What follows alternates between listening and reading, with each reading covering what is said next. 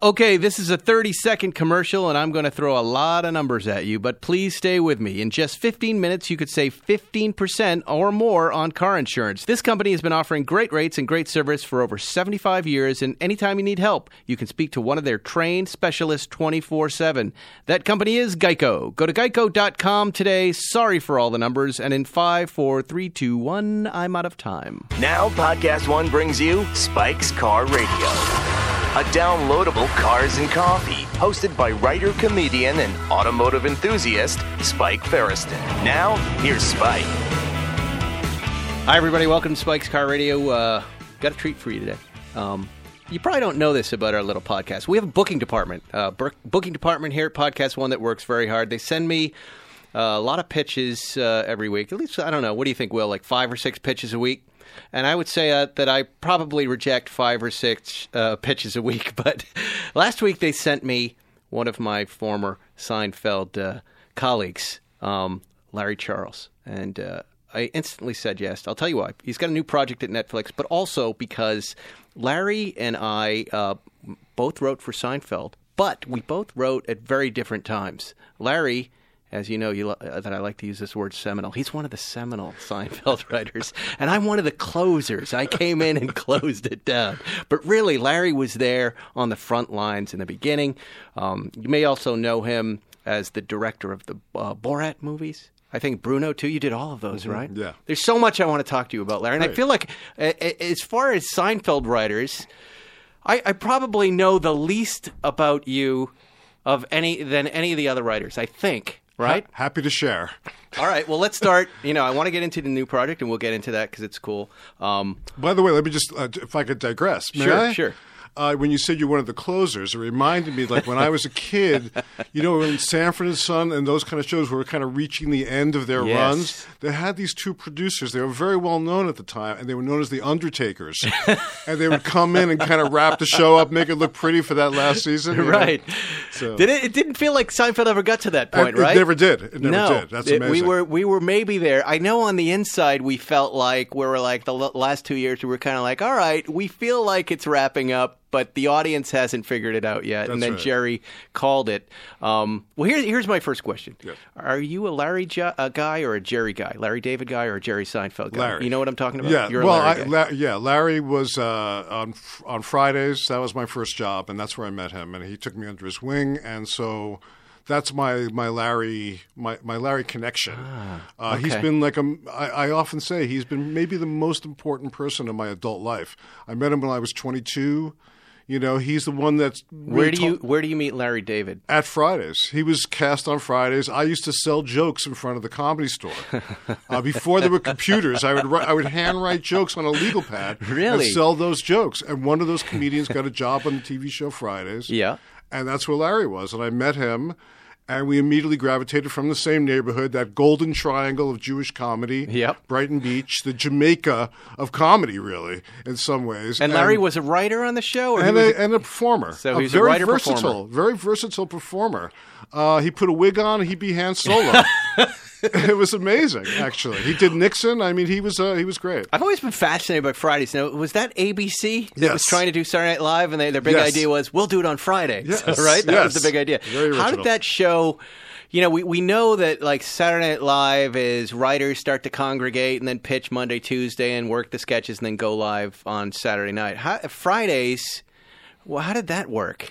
Was Um, it there was, was it a live show? It was a live show. Okay. On Mondays, the person would deliver the cocaine, and then um, the, I ske- used to intern from him on Saturday Night Live, by the way. the sketches I know that would, guy. the sketches would be written. Oh, you know, there was a lot of competition, as there probably was on Saturday Night Right. Live. Also, you wanted to get sketches on. You wanted to get sketches on the first hour because that last half hour, half hour was like kind of a death knell Right. for the sketches. So there was a lot of competition for the opening sketch and for the guest star sketches, and so it was it was a good, healthy competition. It kind of forced your writing to reach a different level. Who is your competition? It's just Johnny Carson, right? There's that's the only guy in late night in that moment. on- yeah, on at that Friday time nights. there was uh, there was nothing really. It was it was it was very open actually. A nightline hadn't come on yet, even. Right. So those kind of shows hadn't even developed yet, and only Johnny Carson was the only competition really Right. at that point. Wow. And we actually at some point, and Saturday Night Live itself was really in a, a kind of a, a low ebb, Mm-hmm. as I recall at that time too. So it was really ripe for for a, a show like this, and it- Right. it, worked out okay for a Every couple of years. season of Saturday Night Live feels like a low ebb when you're part of it, and then you look back at it and you go, "Oh my God, that was the golden season." Well, and Larry and I both had very different experiences of Fridays because Right. he was already a veteran comedian and he just didn't truck any nonsense. Right. I was 22. I'd been a bellhop. That was my last job, and so I was just thr- I'm in show business, man. You're I was already thrilled. Yeah, I loved it. You know, I had a great time. did um, I met with the Clash and I got to hang out with these rock stars. I know it's great. It really is a great thing to be a part of those sketch shows when you're young and you're in New York. I, I I remember every moment of SNL. I Yeah. loved it. Did, who else was ca- was Julia on that show too? No. She wasn't. So No. she was SNL cast Yes, later on. yes, right? Okay. yes. I guess I don't remember that moment. So uh, Michael Richards was on that. was Michael on that. Richards. Yes. Right. Oh my God. Michael what Richards a was crew. on So that wait, show. uh, what was Larry like pitching in the room? Was he as volatile as he is on stage, or was as a stand-up, where he would yell at the audience after if they didn't get a joke? Well, you can imagine that's exactly how we bonded because we go into the into those big pitch meetings, Yes. and we would wind up both ha- be the people that had the biggest fights with the producers always about what we should be doing, and we can't we can't compromise, and we Right. can have these crazy. So he was much more intense about it at that time. I think over the years and success. Uh, and time have kind of tempered that a little bit. Okay, let's flash forward to Seinfeld Yes. then, because I've heard stories, and I and I don't know if any of this is true or not, but I've heard. I remember being on the show and hearing about the early days of Seinfeld, and hearing that things didn't really start working right until Larry Charles got here. Now I know I know you might want to answer that in a very humble way and have some humility, but don't. was it you know because Larry and Jerry had never really run a show before, and you know maybe they were a little in over their heads. I don't uh, fill fill me in on a little of that history there. Well, that's very flattering. Thank you, first of all. Secondly, I what's just said it was inter- a rumor. Uh, yes, exactly, and I'm going to put it to rest now. Um, but th- this building actually is where Castle Rock uh, Right. was Yeah, that's housed. right. So we That's used right. to first meet in this building. So I spent a lot of time here, actually. Yeah. Uh, initially, you know, I, I'm sure you've seen. So wait, you were here talking about the show before it was on the air Absolutely, with Larry and for a Jerry. long time, right. And, and and who else was part of that creative team? A- at first, uh, I never Was saw Rob Reiner? I heard was wa- around They were at that all point. the Castle Rock guys hovered around, but Right. they really didn't get too involved with what we were doing at Right. that time. It wasn't until later that they really were kind of inserting themselves. Glenn, And St- and Glenn Steve Padnick, Padnick is the and greatest. Alan. Uh, uh, what was his name? Adam uh, Scheinman. Yep. Uh, they were probably the two most uh, uh, uh, outside people who were involved. and you know. and Steve Bannon showed up to a lot of meetings. Steve too? Bannon was always there, always pitching. Were you like me surprised when you read Steve Bannon and Seinfeld in the same? Uh, I, and you went, I what? was, I was. I don't understand. and, What do you uh, mean? I How couldn't- was he involved in this yes, show? exactly. He's profiting. he's he's actually making more money than Yeah. anybody. which It is made no kinda crazy. sense, right? Yeah. And now people think he was part of the, that initial team, but he Yes. wasn't. So Maybe you were this- in at the very beginning, and Larry brought you in there, right? Yes, he did. At first, he tried to bring me in when it was still just a, before the pilot, and he had never done a sitcom, and I had never done a sitcom, and so they would not allow him to hire me. Mm-hmm. Then, after those first four episodes, which you know was a whole saga in itself, he was Mm. finally able to take control of the show, and at that time, he was able to hire me. So he really made me.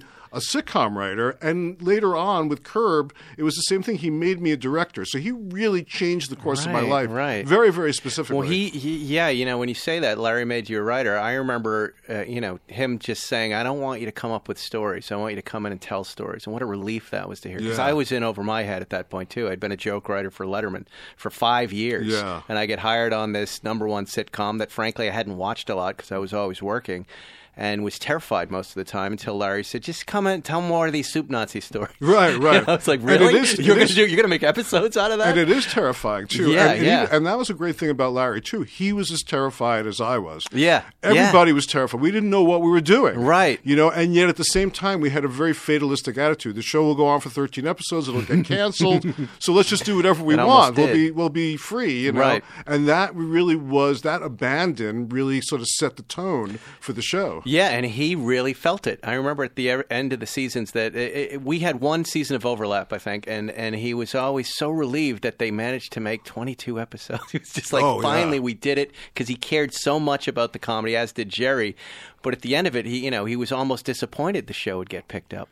Absolutely, he was very disappointed. Well, you know the story about you know the story about Wednesday nights. We were originally on Wednesday nights at nine thirty, losing to Jake and the Fat Man, Right.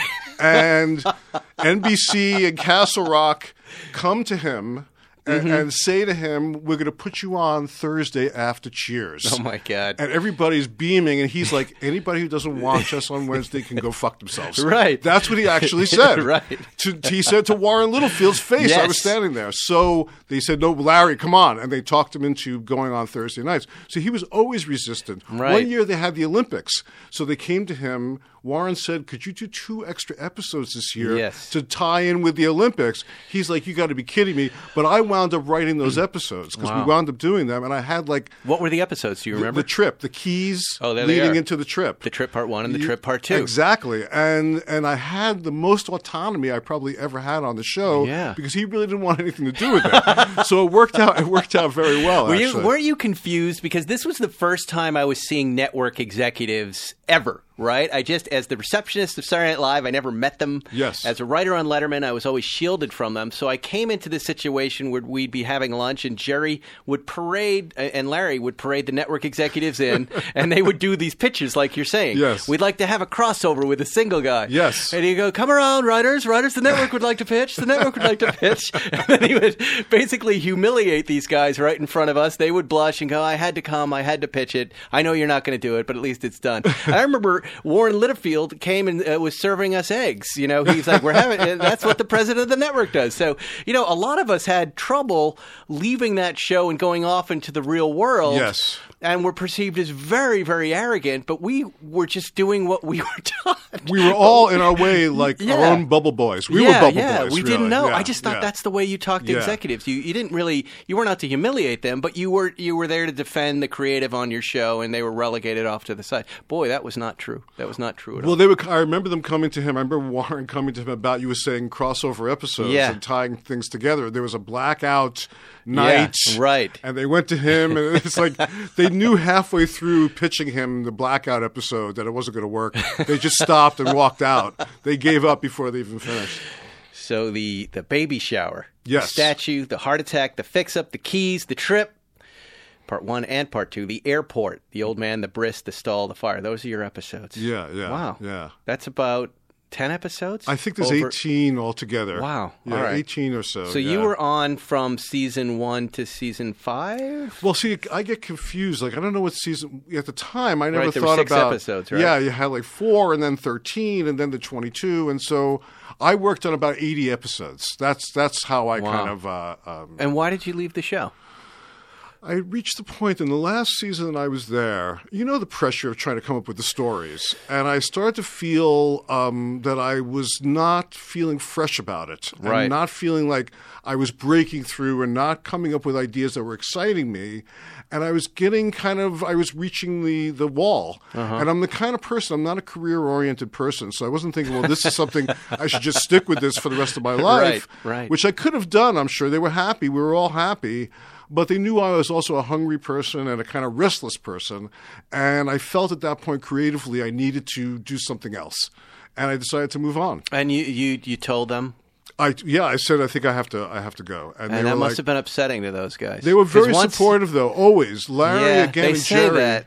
yeah, yeah, yeah, yeah. but I can, you know, I know what it's like to let writers go that are great and are performing for you. Get what you're doing, you know. Yeah. They're they're what help you sleep at night. A guy like you is helping Larry and Jerry sleep at night. Well, I'm happy Right. to do that, but but I was but we were and then lucky. you disappear, and then you're like, ah, what are we going to do this season? But right? you and Dave and all those guys, Alec and Jeff and all those guys showed up Yeah. and really like came in and recre- it's like the, the Giants won a Super Bowl with one team, but they created another team to win a Super Bowl, and that's what you guys did also. I don't know. I really felt it when Larry left, though. I mean, I enjoyed, and I'm a Jerry guy. I've always been a Jerry guy. I ne- I love Larry, and I love La- Larry's writing, but he and I never really got friendly. Um, But I, I I'm such a fan of his, and I was so I just wanted two two more years, two more seasons with him to just learn to do what he's doing. Yeah. because he was so good at these simple little writing tips that had Yeah. nothing to do with it. You know, just stuff I had never heard before. Well, his he has an incredible instinct, which I, I don't know. On stage, I guess in his early days, it was very raw and Right. not refined yet. But as far as the show went, he had such a uh, a sharp and well honed instinct Yeah. about tone, so he could do the masturbation episode, the Right. contest, and not have any notes. Right. I mean, that was something very, very hard. That needle, that thread was very Right. hard to needle, or ne- needle was hard to thread. Whatever the, it was difficult for him, Right. and he did it over and over and Did over you again ever have the and experience, redefined it. like in a scene where you go, where he would go, "No, that's too funny." You know what? Yes. We've got too many laughs in this scene. Let's pull two or three out. Yes, and I'm also still- it would dominate. It would dominate, and you would lose track of really what the. uh, There's Right. a bigger laugh to be had sometimes. Yeah. you didn't want to get distracted by an early laugh and lose your way to the bigger laugh that, was, down the road. That was the thing I he left before I could understand it. I'm still not quite sure because I've never heard someone say it's too funny. Let's pull some out. But then you watch the episode and you see what he means. But I always wanted to know how did he see that so quickly before we got to the edit room. I you know? think he is somebody, unlike most people, unlike me, who's very self conscious. Right. He's somebody who has complete trust of his instincts. He Right. doesn't really second guess himself when it Yeah. comes to his creative choices. So after Seinfeld, right? You take Yeah. a little vacation. then where do you end up, Matt? Is it Matt about you? I went to Mad About You. I, I thought, you know, I was in the middle of a marriage, very difficult. And I can write these stories, but about marriage. Yeah, I Right. thought you know I don't you know Seinfeld was never about any kind of emotion. It was just Right. Mm-hmm. it was avoided at all costs like a bad allergy. And here was a show that was all about emotion. Right. So I thought, well, that, that could be a challenge. Really working with the actors and being the showrunner uh, ha- was an interesting challenge to me. And I had this thing in the back of my mind of directing, but I Mm. kind of saw that fading away as I kept on moving in these sitcoms and showrunning for these sitcoms. So I did that for a couple of seasons. Mm-hmm. And you've also got Reiser, who's a smart, funny stand-up who knows to write. Yes, so that is yes. also and also trying to Something make you it look ec- for, yes, right? making it excellent. That was a very hard show to write. Great writers on the show. Jinji Kohan was on that show. Great, great writers, but it was a writer's room. Mm-hmm. Right. And unlike Seinfeld, we never had a writer's room when I was at Seinfeld. Yeah. And It so was- you kind of wrote your own thing. How and did it you- work then when you say that? Now, Was it just still Larry and Jerry? You turn in the script to them, they would work it out and call Yes. you in occasionally to Yes, fix problems. exactly. it That was, was a it. great system. That was it, A yeah. Great system. And it allowed worked great, you- yeah. allowed me to take vacations, go skiing in Vail. I remember getting a call going, I never went anywhere. Larry, Larry and Jerry are looking for you. I go, I'm in Vail skiing. With who? This, the rest of the writing staff. What are you doing there? We're doing your script this week. Oh, well, someone should have told me that. But Yeah. can't you guys handle no, I never left the office. I was Yeah. we, we lived there at that time. Very, Yeah. very much No, so. we were there an awful lot. That Yeah. was just one weekend. We were stealing Yeah, two yeah, days to just yeah. get away, but we were there. I, I don't know if it was like this for you, but in the uh, in the in the summertime, we had Saturdays and sometimes off, and Sundays definitely. And then when we crossed into January, it was seven days a week. Yeah, and because working you had late into the also night. scripts Right. that didn't work out that Yeah. had to be worked out Yeah. on the weekend. The schedule may have changed by the time you got there, also, but the weekend was like work days really for us because the show was taped like on a Tuesday or a Wednesday. I can't remember anymore, but it wasn't taped on a Friday night. Right, right. So that kind of switched our week. Also, our writing week was really thrown off. But he was known. Larry was known. Privately, secretly, by the staff, not the writers, but by the rest of the staff, as Scrooge, because he would want to work on Christmas Eve.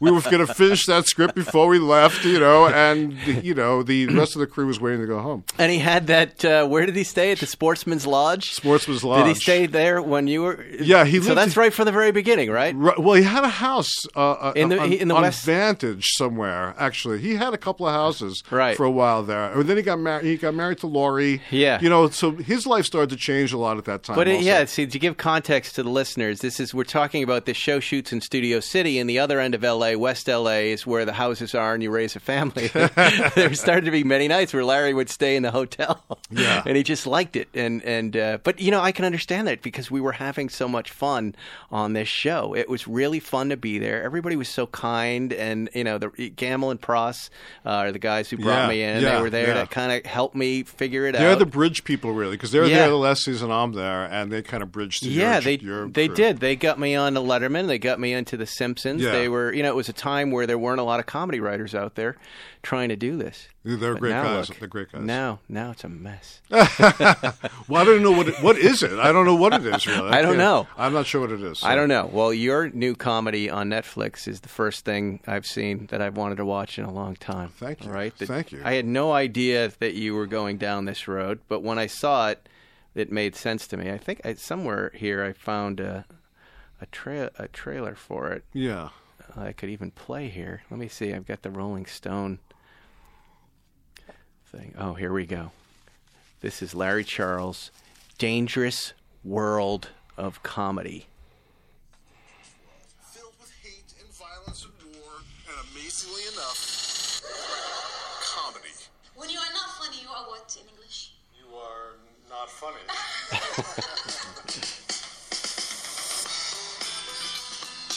Borat, Bruno, and Religulous. All three of my faves. People forget they live in a war zone. How do you break into comedy in Somalia? Well, yes, Now Google it, please Google it. it takes brave people to make dangerous comedy, It's a therapy. The little laughter takes away the stress. risking their lives just to make people laugh. You said that, I didn't say it. Comedians and actors, TV and filmmakers who make comedy in places where it doesn't belong. get people to laugh just a little about that which might be the most sacred, that we might get them to open up a little bit. You discovered your comic sensibility as a tool for survival. You talk to a Western equivalent. It's like, oh, I did a little show for my grandparents, or I was in a talent show at school. Spoiled, spoiled. Right. We live our lives. We like doing our nails too. I still don't understand that shot. How do you get that shot? That was a woman in a burqa Who's a comedian. skating on a river. Yes. Veterans have a sixth sense humor. That's how we deal with the job we gotta do. I mean, girls know this, but you know, This is a burn victim comedian. A veteran. That, is this the guy that ran for president? No. No. no. He. Uh, but he was injured in Iraq. uh, Wow. after his, f- his fourth t- tour of duty, like a Right. week into his fourth tour of duty, Right. and he has a, a, a landmine go off. Well, I, you know, I watch a lot of Netflix, and I was just an hour ago in a meeting with a piece of talent. We were talking about what works, in our opinion, on Netflix and not. And I, and I said comedy is difficult, unscripted is difficult for for them, but this is something I would watch. This has everything that I want to watch in it, right? Yeah. I don't, I don't know. For some reason, late night doesn't work. Th- it- Take us through the format of it when you pitched it. Like, you know, uh, it, it's you in a docu series with a camera crew. How many guys do you have traveling? with Such you? a small crew, one camera. You're like the Anthony Bourdain of comedy, right? And you're going into these countries, yes, right? and, and it's a, I have a one camera, one sound guy, and two producers, and, that's it. Myself. And what countries? We started in Turkey. We went through um, Jordan. Not Pal- traditionally funny places, Right, exactly. Well, that's what I was Right. looking for. And, Right. and all my life, I've been looking for comedy in places where it's not really supposed to be funny, Right. even Seinfeld. Right. Um, so we went to we went through the Middle East. We went from Turkey to Jordan to Palestine to Israel to uh, Saudi Arabia. Um, and Saudi Arabia was fascinating, and that's where I met Amy Rocco, Mm-hmm. the woman in the veil. She's a she has uh, about a, a million and a half followers on Instagram. She is a social media Now, phenomenon. she, she was what? She was doing what? Water skiing on a street. She's water skiing on the street. She does. She has In all her kinds veil. of great bits. She does a bit about being jealous of Batman because his Mm. veil he can eat because it's got a mouth thing, and her, with her she has to lift the veil up. so in how order did to you eat. put, how do you put this together when you bring it into Netflix? Did you did you have all this stuff put together? I It- had- it uh, is like I know I know if I go there, I'm not just on a fishing expedition. I've got X, Y, and Z to shoot. Yes, one, one of the things because I traveled so much with Sasha and doing commercials and all this kind of stuff, I was in a lot of oppressive regimes over the Right. Mm. last few years. and every place I went, I'd meet comedians. People would know me or know Seinfeld. When we were in Jordan doing Bruno, this is the truth. There would be street sellers on the street of Amman selling bootleg DVDs. Yes. and there would always be the same four items amongst the street sellers. There would be Seinfeld bootleg DVD, Curb Your Enthusiasm bootleg Really? DVD. DVD, Borat DVD bootleg, and Mein Kampf. It was always those four together.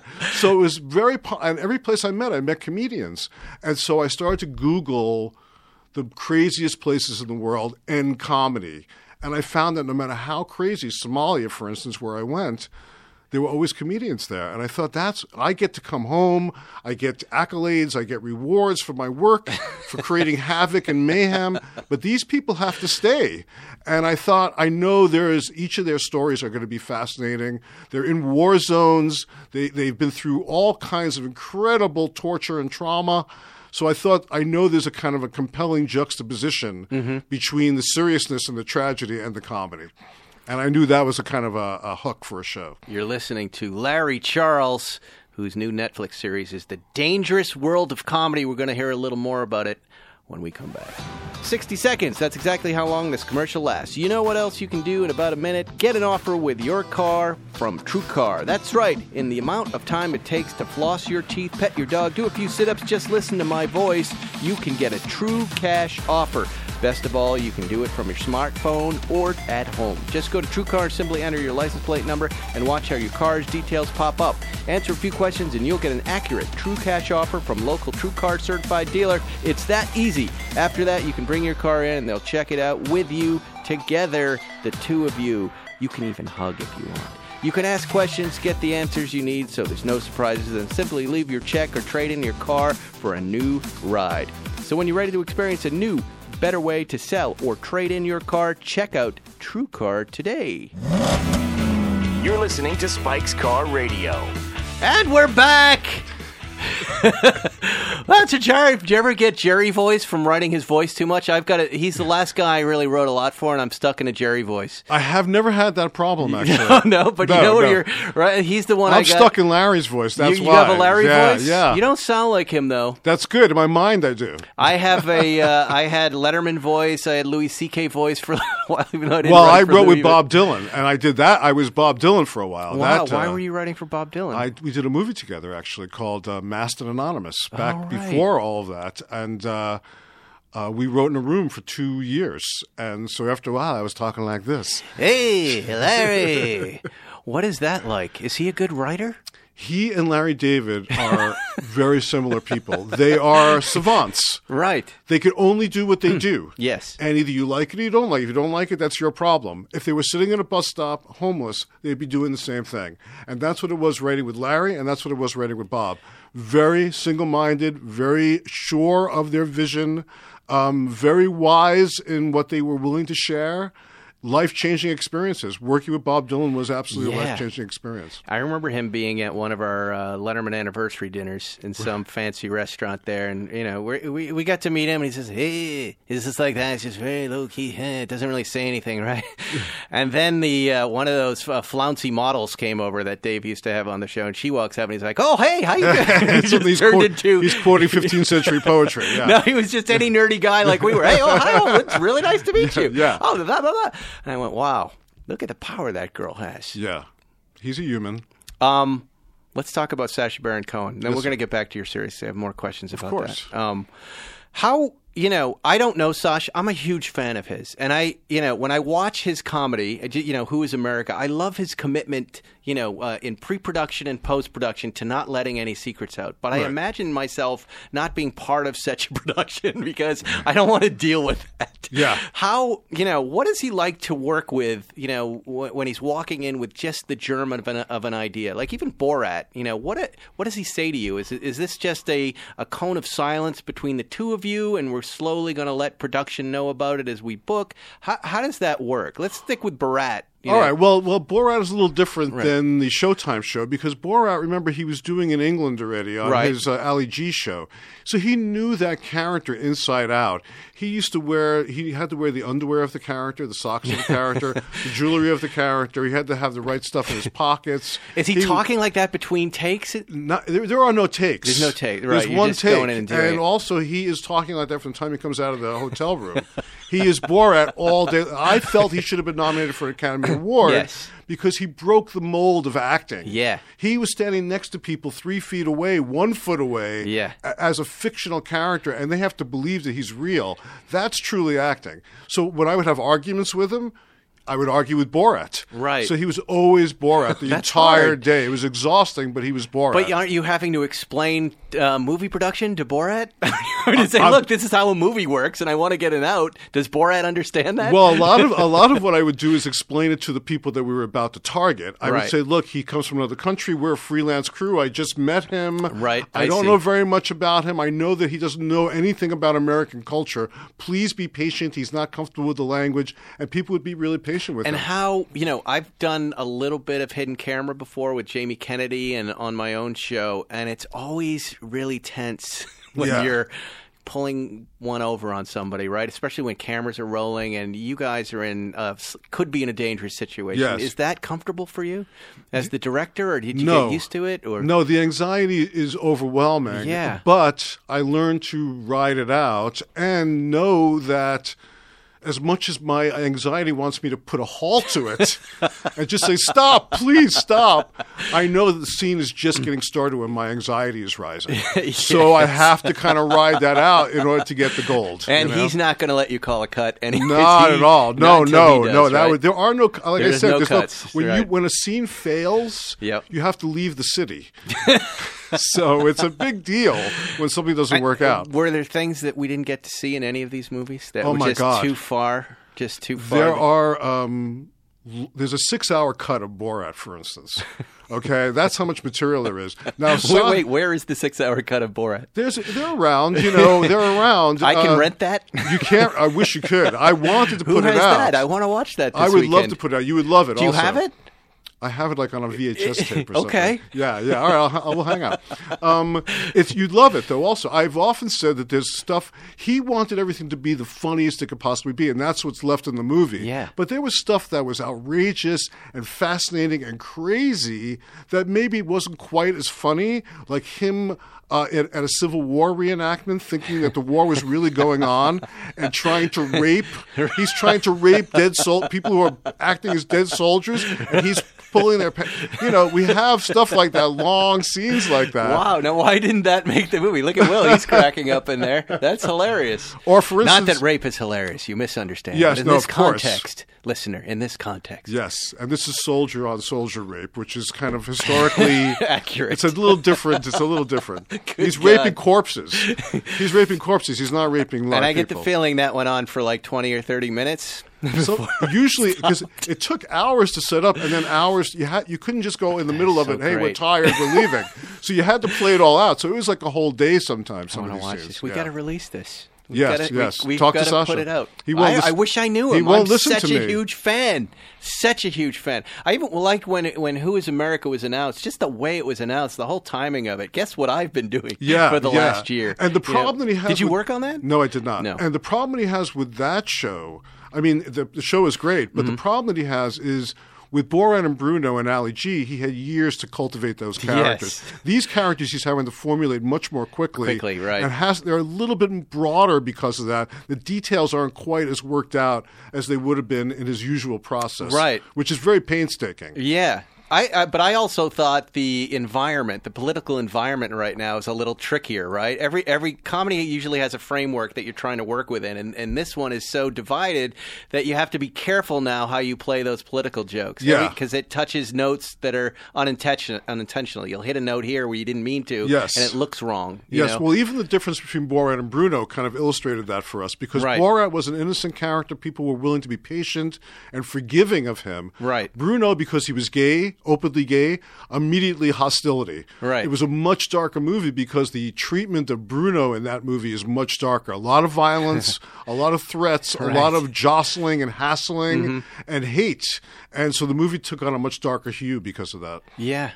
I even noticed it with Michael Moore's last movie that, you know, there's just so much of this stuff out there right now that it, he used to be the guy we'd wait for his movie to come out. You'd watch it and go, wow, I just learned something. But there's so much out there right Yeah, now, it's yeah. kind of hard to, uh, you know, get into that theater. Every for- day careens us in a different direction yeah, also. right. And we're you know we just want to be entertained sometimes. It's funny. I, I was watching it and I really liked that he was just he was trying to make people laugh. It didn't quite matter what he was highlighting on either side, right? That's Right. what I appreciated about Who's America. It was just I'm going for the laughs. Yes. And it, and there's so many people you know, even when I say what I just said about Michael Moore, that will come out and accuse me of being some lefty comedian.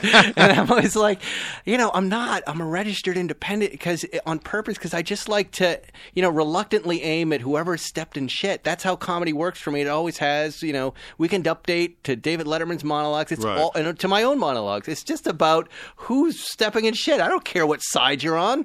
Who's the fu- who? Who's going to get me the most laughs? Well, right? comedy has that aspect of journalism to it, also, especially if Yeah. you're working for Letterman or you're doing daily. I, I worked on the Arsenio Hall show. Right. So you're doing those daily jokes. You're kind of going through all the newspapers, you're reading whatever Right. to try to get material. There's a desperation to that, also. So you're grabbing anything you Yeah. can. Any target is really available to you. So it's a lot of pressure, actually, but that's the thing. You, you have a kind of a journalistic approach to it. And then tomorrow it's gone. Yeah, and do you remember back then? You know, I was telling my wife about this. Back then, there were there would be weeks when nothing would be happening. There'd be nothing. You know, the political cycle was two weeks. It was around elections. then you never talked about it Yeah. again, unless Bill Clinton got a blowjob, and then all right, here we go. We're Right. going to mine that square inch down to China, right? And then there would be weeks where just nothing's happening. Yeah. you know, and you have to manufacture a whole monologue, and that's where you'd get into the weird stuff. I actually liked it, but we're not we're nowhere near that It anymore. seemed like life was good. There would be Life was- periods where life was actually okay. You didn't have to worry about anything. Yeah, now right. It's, it's not like that anymore. Now no. it's crazy, and we're Yeah. kind of burned out on Yeah. all of it. All right, let's get back to the show. Sure, sure. All right, so well, it's one of the reasons I did the show was I felt like the Trump uh, era uh, This is was kind great. of isolating us to a large degree. You're right. And I've I've spent a lot of time overseas, and I've met a lot of these people, and I thought this is a world that we don't know anything about, and we would really be cool with this world if we got to know it better, because we'd see how much these people are like us. you're absolutely right because I, you know, w- eh, when I was watching your stuff, I was going, God. In my, my first impression of these countries is they are bombed out husks of They you are, know, to a with large people just degree. barely surviving. But then as you watch it, you go, no, here's a there's a culture there that's thriving, whatever condition the country's in, and they're they're having a life despite what's going on with their regime, kind of like us. You know? Yes. They, and they maybe they're embarrassed like we are, Yes. but we're doing our thing, right? Yes, very, very true. Right? Very Uh, uh, true. And, and you know, it, it reminds me that my agenda going in was what we were just talking about this journalistic quality. I thought I would go in and meet satirists in all these countries who had critiques of the government and their comedy was really uh, criticizing the government. And there is a lot of that going on, obviously. But there was just as much comedy in these war torn, strife torn countries, violence ridden countries, that was about healing and about lightening the load for a minute Right. and healing people's anxiety and trauma for a moment. And I was really struck and really moved by that aspect of comedy and that power of comedy to be able to ha- play that role. Are they are there places where the comedians are in danger? Did you run into that? Where I- a- absolutely. I mean, virtually every country. th- There was. A, c- I met a guy in Saudi Arabia uh, uh, named uh, uh, Yaha, uh, Fahad Al Butari. He is known as the Seinfeld of Saudi Arabia. He Okay. is. uh, He is. why? He he's he looks a little bit like him. He does kind of. I'll do a show with them right now. He's one of Bring the him in. first uh, s- uh, stand-ups in, Sa- in Saudi Arabia, Wow. t- and he's one of the first to talk about observational type of stuff. He looks like Seinfeld, and he is now in jail. Oh, Okay, and his wife also, who was one of the driving activists there, female driving activists, she is also in jail. So that's real. In Somalia, I met a comedian was he what, like arrested like Lenny Bruce? Like he was on stage and he did in one Saudi joke too Arabia. far? They, It in was Saudi just- Arabia, you're just gone. you just disappeared. Nobody knows where he is, what happened to him, and it's you know it's not a, it's not the system that we have Yeah, here. right. It's a Not Khashoggi yet. system. you know, it's Yeah. Mm-hmm. the Khashoggi system. Uh, In Somalia, which is the most dangerous place I went to by far, uh, Why is that dangerous? Besides the extreme poverty and the pirates and just Right. Every it, the, there's no There's no government. force, there's no right. Mm-hmm. government. There's no money. Right. Um, there's no currency. Yeah. Literally. Um, there are many, many factions, all heavily armed. You don't know whose side who's on. Right. Um, the violence is so commonplace. Everybody is armed. And I met a comedian who was. Well, Um, wait. Well, how did you do that? how, how did I meet a Because I comedian? back in the day, I, was, I traveled through Cambodia where there was no infrastructure, and I didn't meet any comedians. Right, no we- one spoke the language. How did you meet? It was very, very tough to connect. First of all, it's very tough to get to Somalia in Yeah. the first place. We were in Nigeria. You can't just fly like you can from LA to New York, from the west coast of Africa Right. to the east coast. No, you have to leave the continent. So we would have to fly to Turkey and then catch a plane to like Ghana. Okay. And then take like a. and a- then you land. Yeah, and then you land say, in "Bring me Somalia. your comedians." Right, And what do exactly. they say? They're all in one place essentially because They there's are? only one place that's safe. There is a radio station there, which is where they do most of their work. They have a little TV show. They have some radio stuff. They do social media kind of stuff. Wow. There's not a lot of live stand up in Mogadishu, as you can well imagine. um, but one of the comedians was assassinated there. also, I mean, actually, just assassinated. Oh, Right. And uh, that is not a, the guy that I met in uh, Iraq, uh, Ahmad Al Bashir, who hosts the Daily Show of Iraq. Right. Um, he's been tortured, um, jailed. He has been had his family wiped out. You know, this is this is real, real consequences to the stuff that they do. Mm-hmm. So I met a lot of people like that. Those Yeah, are almost some all of real them stakes. are affected by their circumstances, and, yet what- continue on. And what is it that triggers the government against the uh, John Stewart of Iraq when he's out there? Do- He just makes one. It's one joke too far that the government gets upset Exactly. about. And he's an equal opportunity offender, as the best comedians are. Right. He makes fun of ISIS too, and they're not happy with him either. Oh, Jesus. But the uh, the Iraqi government, which is very corrupt and much more Yeah. Mm-hmm. corrupt than we ever he- really hear about, and the Kurds. There's so many different factions in all these war torn countries that we only get the most simplistic details about them. But in truth, it's a very complicated picture. And his job, he feels, is to clarify it, make fun of it, and give the audience hope as well, which is another aspect of this that you don't see as much. Like in American comedy, Well, is he going to be safe when this comes out? I mean, he is it- can't do the he can't even do the show in in, in uh, Iraq anymore. Right. he has to do the show in a different country. is there Netflix in Iraq? Is there Iraqi Netflix? I don't know. I hope so. Somalia. I know they'll love the Mogadishu show. Netflix. I, I profiled a few other Ira- Iraqi comedians as Boy, well. this sounds like a great show. It's fun, man. It's really cool. And how many episodes did you make? Four. Four. Yeah. Oh, we got to make more of these I would because love there to. are plenty of places, right? Yes. What a great idea. Yeah, Wow, yeah. this is really good for them because, you know, there's been such a glut of stand up comedy specials on Netflix. Right. You know, Jerry and I were just talking about it. You know, you really have to do something different. This really sounds like it. Please say hello to Jerry. I haven't talked to him in a long time. Hello, Tell- Jerry. Tell him that I love him. I, you know, I, I respect. You're him. not a Jerry guy. I'm not a He's not Jerry guy. interested in Larry Charles. that. I know. I understand that. I He's accept out here that. all the time. Come driving with us. Are you, are you a car guy? Do you like I cars? Do you have, I have a drive? Maserati right now. You I do? mean, he, well, here's a story with me and Jerry and cars. Okay. I used to have a Saab. Okay. Oh, wait a minute. Yes. I know this story. Laurel Canyon? Yes. You're, you're the racer? Yes. Oh, my God. Tell the Ev- story. I ev- know this story. every- at the end of every show, when Yes. we finish taping, we would go to Jerry's Deli to Yep. eat, where Andy Kaufman was sometimes, by the way, Yep. Mm-hmm. bussing tables. Um, and when the when the meal was over, he would get in his Porsche, and I Yep. would get in the Saab. We Yep. both lived in West Hollywood, and we would try to race across Laurel Canyon. He would give me a head start. yes. He let me go all the way from Ventura to um, Mulholland. Oh, my God. Okay, and I would be going, and I would get be getting to Mulholland, and be going, "Wow, I'm going to do it this time. I'm going to beat him. I'm going to beat him." And I would see the lights coming behind me of the Porsche, and just as I got to Mulholland, he would pass me. Was this the black car, the black 88 911? it might have been. I'm not sure. I, he had a couple of different And ones you he were was in playing the with Saab. at that He time. used to tell me about this that you and Yeah. Larry, he, he and Larry Charles used to race. I, that's back when Jerry did wacky stuff like that. Yeah. I, I lived on Franklin when I started writing for the show. and Whenever I'd bump into him, he'd co- be coming from Doheny. We'd look next to each other and we would race. And one time he drove so recklessly. He had this turquoise 993 turbo, you know, or maybe it was, I don't even know what it was, but he went so fast around a blind corner. And Yeah. the show was so big at that time Yeah. that I just stopped. I said, I'm not doing this anymore because if you get killed or kill somebody and I'm the guy, Yeah. you know, I can't be the end of Seinfeld. I But wish he I was wish so- I had that thought. That would have probably been a good thought for me to have. I never, No, that early never on, it crossed wasn't my that mind. show. Yeah, yeah. When, by the time I got to the show, there were helicopters over the set. it really was a big deal, and it really would have mattered. Now, that's really funny. You were the original Seinfeld racer. yes, I was. And now you've got the Maserati. What is Yes. it, a, a quadruport? no, I have a Ghibli. The Ghibli. Yes. Wow, it doesn't seem like you. I would I put know, you in it's- old it's kind not. of ZZ Top I kind of had a I had American a Lincoln muscle I had a cars. Lincoln Town Car and then I had a, a Cadillac Fleetwood before that. Wow. But uh, the Fleetwood t- it's just too much work. Wow. And the Town Car also was just it was just too much work after a while. So Yeah. But this is too much work also. Directing's not more, too much work. More work, you know. Yeah. so I don't know what's going to come next. Uh, what when you're doing Curb, um, that seems like a hard show to do because isn't Larry just fleshing out the scenes on a board and then you know how much is that? I've never really uh, uh, you know asked him or anybody on that show how much is scripted out beforehand. Well, it's a, it's a like a ten or eleven page outline, Right. And so you have pretty detailed paragraphs explaining what needs to happen in the show, and Right. occasionally within those paragraphs, we'll even put in specific lines that need to be said. Right. So there is a kind of a real guide for the scene.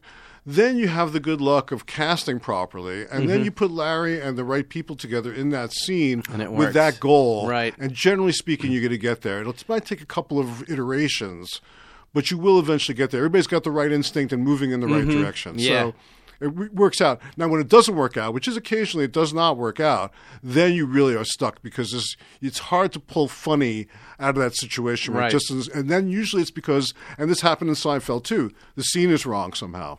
Something about the scene is wrong. The dynamic of that scene, the chemistry, the balance. Right, of but that you have an scene. audience there. It's different. And- Exactly. And, yeah. here you don't. Yeah. Right. Yeah. and We used to we used to rewrite the the, the scenes uh, in front of the audience sometimes too. Right on Seinfeld, Yeah, but on yeah, Curb, there's sure. nothing there, so it's extra hard. Your On search Curb, is sometimes we went back. What was brilliant about Larry and what he learned from Seinfeld was he built in a reshoot schedule. Right. So when we go into editing and things didn't work, we could go Oh, out and there you reshoot go. it. Oh, We always could that's good. reshoot. Yeah. Very important. It's really part of amazing the Curb. way he does that too. He, he's Yeah. got a show that's uncancelable and just he does it when he wants to do it, and for He's as really- long as he wants. His for as long as he schedule- wants, right. I, well, I was doing Entourage and that at the same time, Entourage and Curb for a season at the same time. Right. And we had to do like f- four days on Entourage to do an episode where Larry always had eight days. You know, so the difference in his schedule was uh, we could really look for stuff and let things sort of ferment naturally. Mm-hmm. Were you? I remember meeting about Entourage early on. Were you there at the very beginning of that? I Yeah. remember going into Yeah. CAA and meeting there and not really going, wait, what? You're Maybe doing I what? no. I came. I came once they made the pilot. Right. Uh, they weren't happy with the pilot, I and see. they brought me in, and Right. that's when I started working on that show. wow, that's a great show. What a Yeah. resume you have, Larry Charles. Weird. Very eclectic. You're very accomplished. But it's all led to this show. It's all led to here, Spikes, comedy, and car radio. You got it, Will. When you do the description for this podcast, you've got to put that in. This is the guy who used to street race, illegal street race Jerry Seinfeld up Laurel Canyon. And thankfully, you're all still alive. Well, thank Yes. you for coming in and chatting with us. This My has been pleasure. a great deal of fun. Again, the show is called Larry Charles Dangerous World of Comedy. It's up on Netflix right now. And uh, it's Spike endorsed. I'm uh, I'm going to watch every episode, and uh, and I want them to make more of them. I'll make sure to mention that next time in there. Me Thanks, too. Thanks for coming in, Larry. And I will, of pleasure. course, tell Jerry that you want to hang out. come driving with us. I always say to people I like on the show, "Come driving with us. We'll call you up," But then they never come. I don't want to sit in the back seat. That's why. Well, no, you take. I- a I have to car- call shotgun. You take a car. You take a car. We all have cars Oh, I laying see, around. You I just take see. somebody's car. You would understand this. You're a dude. You just we just take a drive and we we we land at a place and we have coffee and we talk about cars, uh, comedy, and wives.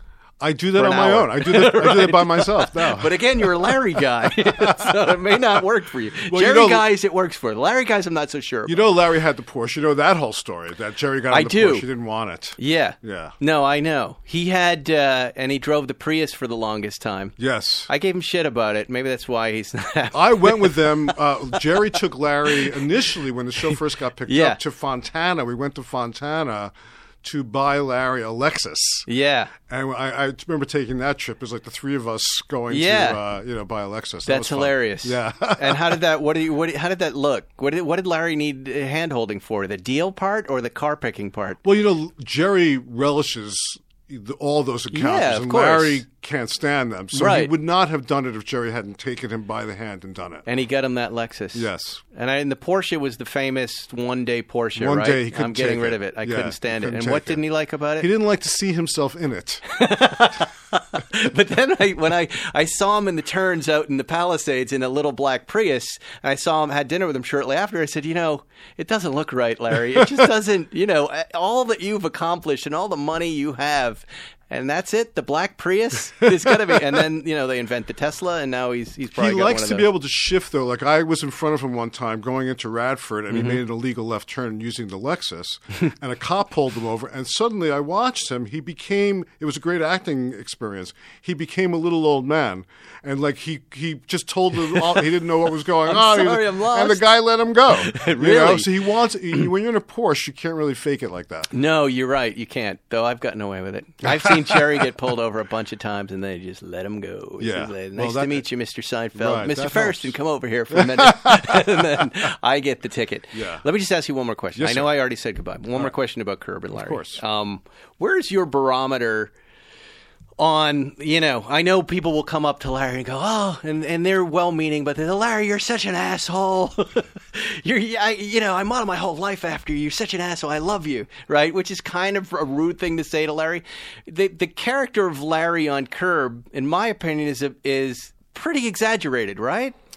It is a uh, it's, it's- it's an aspect that It's an Larry can aspect. channel. Right. You know, Right. he he is he sees those situations coming at him all the time, but he doesn't rea- react the way Right. he does on Curb. He writes it down in the notebook.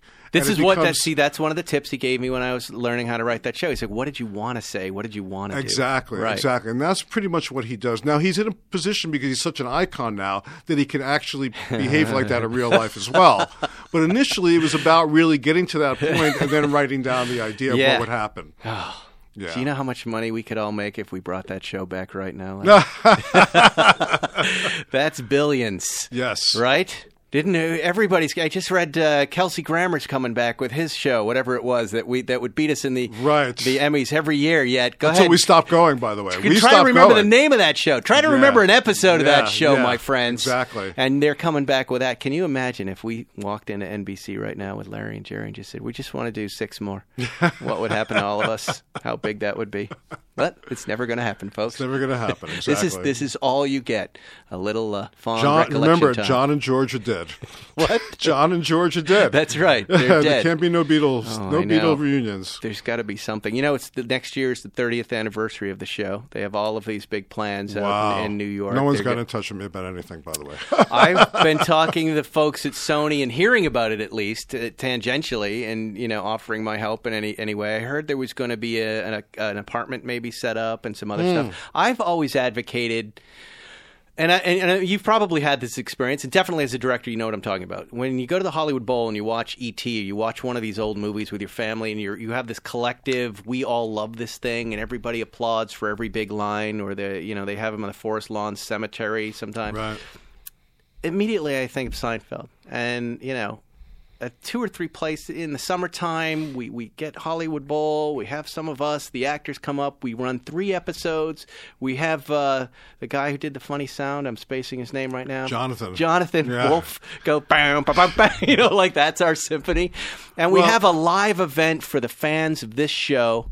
You know, we're Spike- not, not making money, but we just we, we so we can all kind of hang out together. That is a better idea than a reboot. That's a, that is a fantastic good idea, right? Because I will tell you, I have been involved over the last few years in first of all going to see friends and families or screenings of Borat, Yeah. and hearing the audience laugh live. But I've also done a couple of these events, and I'm sure you have too, where we've shown Curb live or Yeah. Seinfeld's live and heard the roaring laughter Right. greater than any laughter you get from most movie comedies.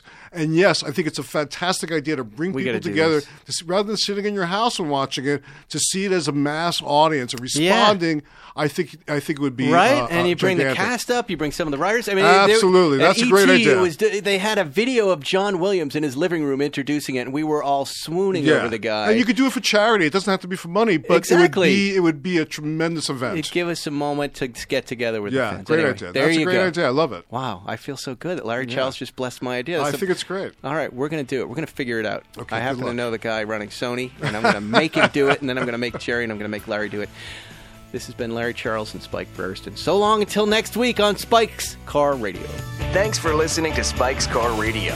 Download new episodes every Wednesday on the Podcast One app or subscribe now at Apple Podcasts or PodcastOne.com.